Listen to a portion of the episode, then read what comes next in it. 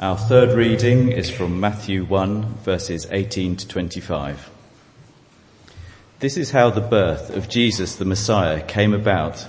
His mother Mary was pledged to be married to Joseph, but before they came together, she was found to be pregnant through the Holy Spirit. Because Joseph, her husband, was faithful to the law and yet did not want to expose her to public disgrace, he had in mind to divorce her quietly.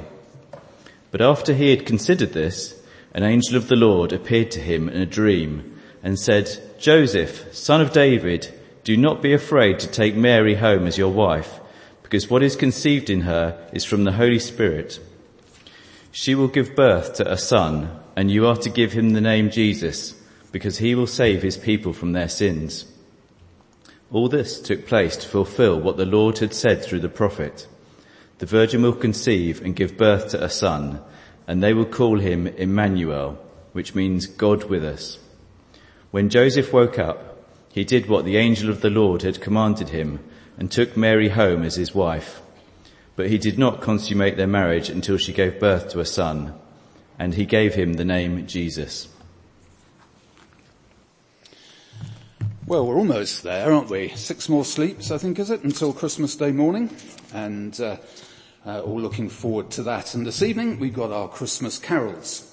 Um, in fact, the word Christmas gets attached to all sorts of things, doesn't it? Christmas jumpers, see a number of them tonight, and uh, Christmas outfit, Christmas Day, Christmas Eve, Christmas lights, Christmas decorations, Christmas trees, Christmas presents, Christmas cards, Christmas chutney, Christmas cake, Christmas pudding, uh, and lots more, and so on. But uh, uh, this evening, we're thinking about, just briefly, Christian, uh, Christmas names.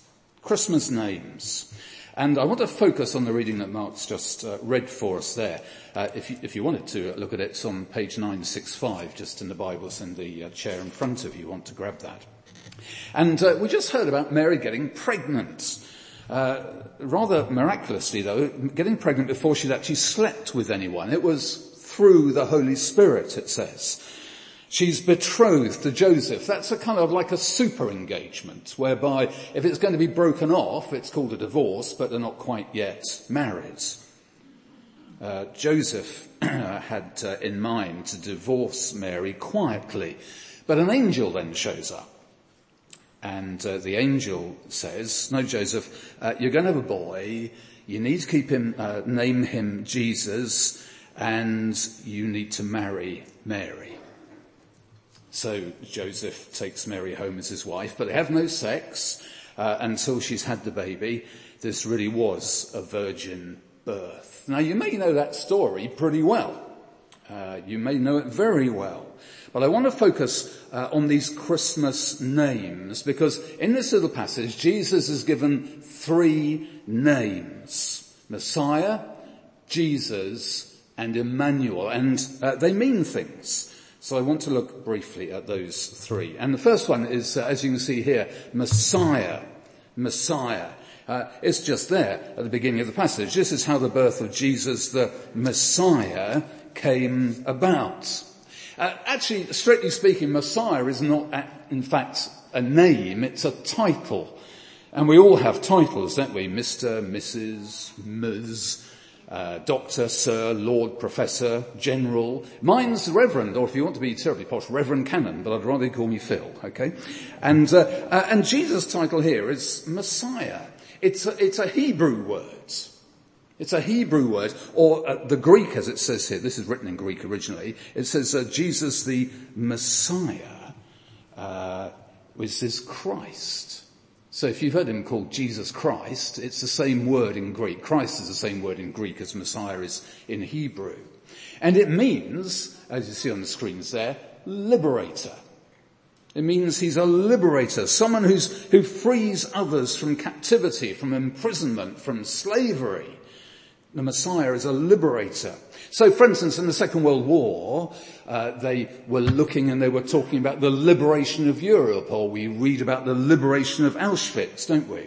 And in fact, the Americans had a, a heavy bomber called the B-24 Liberator. They made 18,000 of them.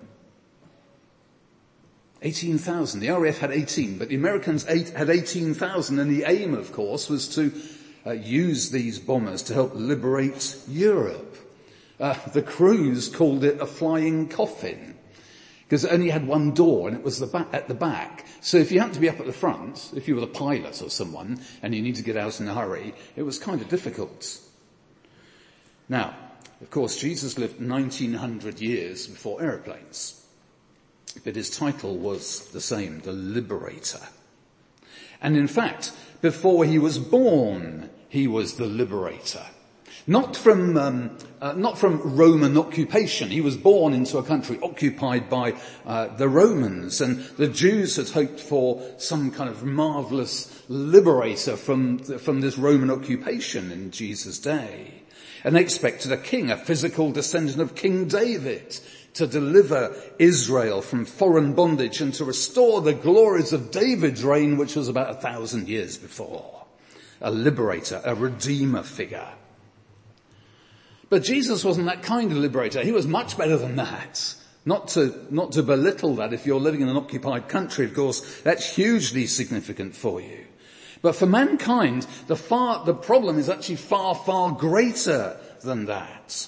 And the Bible teaches us that, um, uh, that all sorts of issues and problems in this world, and uh, there is all underlying those, all these issues and things that are going on in the world, underlying every single one of them, is actually the problem with our own mucked up lives. As someone said, the heart of the human problem, the heart of the problems of the world, is the problem of the human hearts.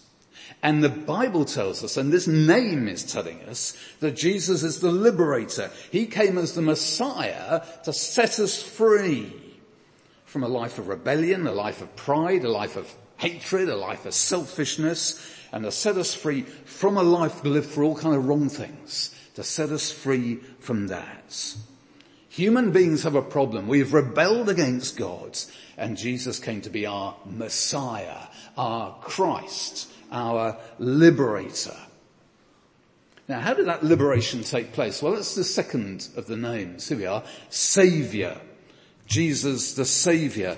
Uh, it says here, the, uh, uh, the, she will give birth to a son and you are to give him the name Jesus because he will save his people from their sins. Jesus means savior. And Joseph is told he must call his name Jesus, his son. He must call him Jesus. And he did, because that's what he came to do. He came to save his people. Jesus means savior. Now, you look down history, and you see all sorts of different uh, leaders and, and so on uh, adopting all kinds of names for themselves, like the Great, Alfred the Great, like Conqueror, William the Conqueror, like the Bold, the Magnificent, and so on. And Jesus is called the Saviour. For that is what he truly was and is. Now, under your Christmas tree, I guess it's, uh, you'll have a Christmas tree at home perhaps, and uh, underneath it you may well have some presents. We've got a few. And uh, uh, let's say amongst those presents there will be one or two items of clothing, I guess. Not just socks, but other things. Let's imagine that one of them is uh, a jumper for your mum. And uh, Christmas Day, she unwraps your present. She's delighted with the jumper. It fits perfectly. It's delightful. And then someone says, oh, hang on, the label's still there. And uh, of course the label tells you what it is, what it's for, where it came from, what it's made of, how to care for it, and so on. And Jesus' name is a bit like the label for your mum's jumper. Tells you where he's from. Tells you what he's made of. He's made of God, the same stuff. It tells, it tells you what he's for.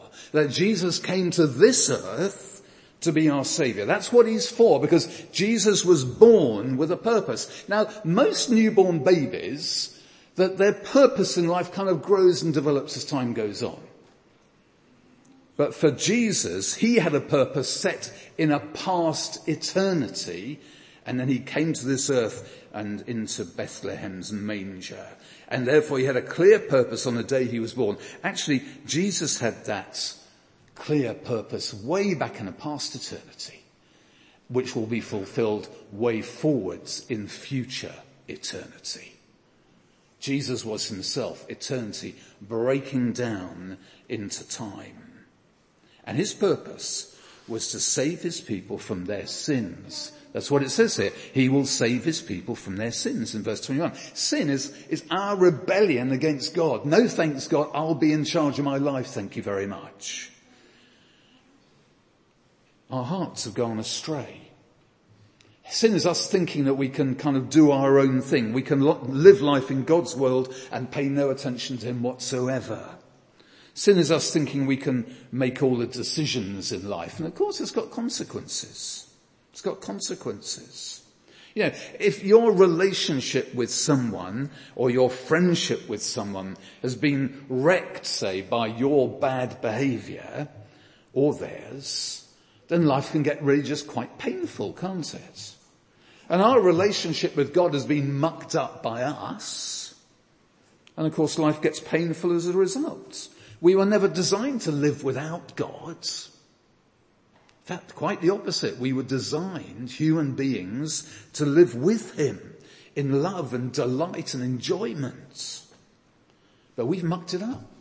And Jesus came to this earth to be our Savior. That's what His name means. He is the Savior. And then the third thing here is this.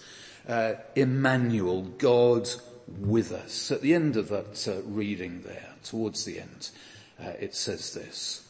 The virgin will conceive and give birth to a son and they will call him Emmanuel, which means God with us.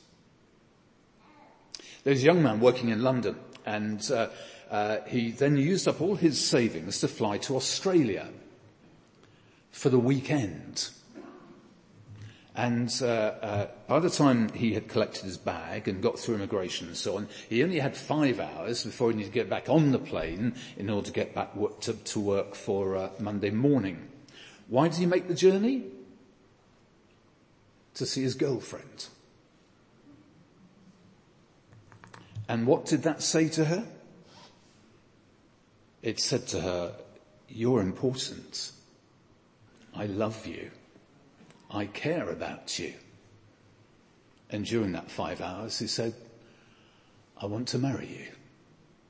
Would you marry me? Now he could have sent a text. That wouldn't have been appropriate, would it, for a proposal? He could have sent a card. He could have phoned her up. But so much better to be there in person. No, he went. He gave himself. And that said it all. And that's what God did in Jesus. He showed up. He came here. In, in Jesus' day, there were lots of little boys called Jesus, or the Hebrew equivalent, Joshua. There are quite a lot of boys today called Joshua, aren't there? We've got some in our church family. It's lovely. In Jesus' day, though, no one would be called Emmanuel. In Jesus' day, of course, it happens today, doesn't it? French president, for instance, Emmanuel Macron. But in Jesus' day, no one was called Emmanuel because it means God with us. And that had never happened before. But at Christmas we celebrate for the first and only time God showed up. God was with us. So, is there a God or gods or nothing? Hugely significant and important questions. And no one can be sure of the answer to that unless God is with us and then the guessing stops. Because God has proved of his, his existence by his appearance, by coming. God has proved what sort of God he is by his appearance. There is a God. There is one God. He walked this earth, God with us, the world's only ever God man. Now, of course, in Jesus' day, that caused a huge problem. Because the Jewish folks of Jesus' day wouldn't say the name God. They wouldn't spell the name God. So how could a human be God too? How could this baby be the beginningless, omnipotent, creator, taking on humanity without losing his deity. Fully human and fully divine at the same time. It is the most staggering thing that Christianity proclaims. Emmanuel, God with us. As someone wrote this, God became man, the divine son became a Jew, the Almighty appeared on earth as a helpless human baby, unable to do more than lie down and stare and wriggle and make noises needing to be fed and changed and taught to talk like any other child. The babyhood of the Son of God was a reality. The more you think about it, the more staggering it gets. Nothing in fiction is so fantastic as is this truth of the incarnation. An American pastor has said this, the incarnation is the universe sundering, history altering, life transforming, paradigm shattering event of history. And you thought you'd just come here to sing carols. It is an extraordinary, extraordinary thing. This incarnation, this God becoming a man, God with us, it is the greatest miracle of them all. It means that God's been in all the places where we have been. He's been in this darkness that you now inhabit.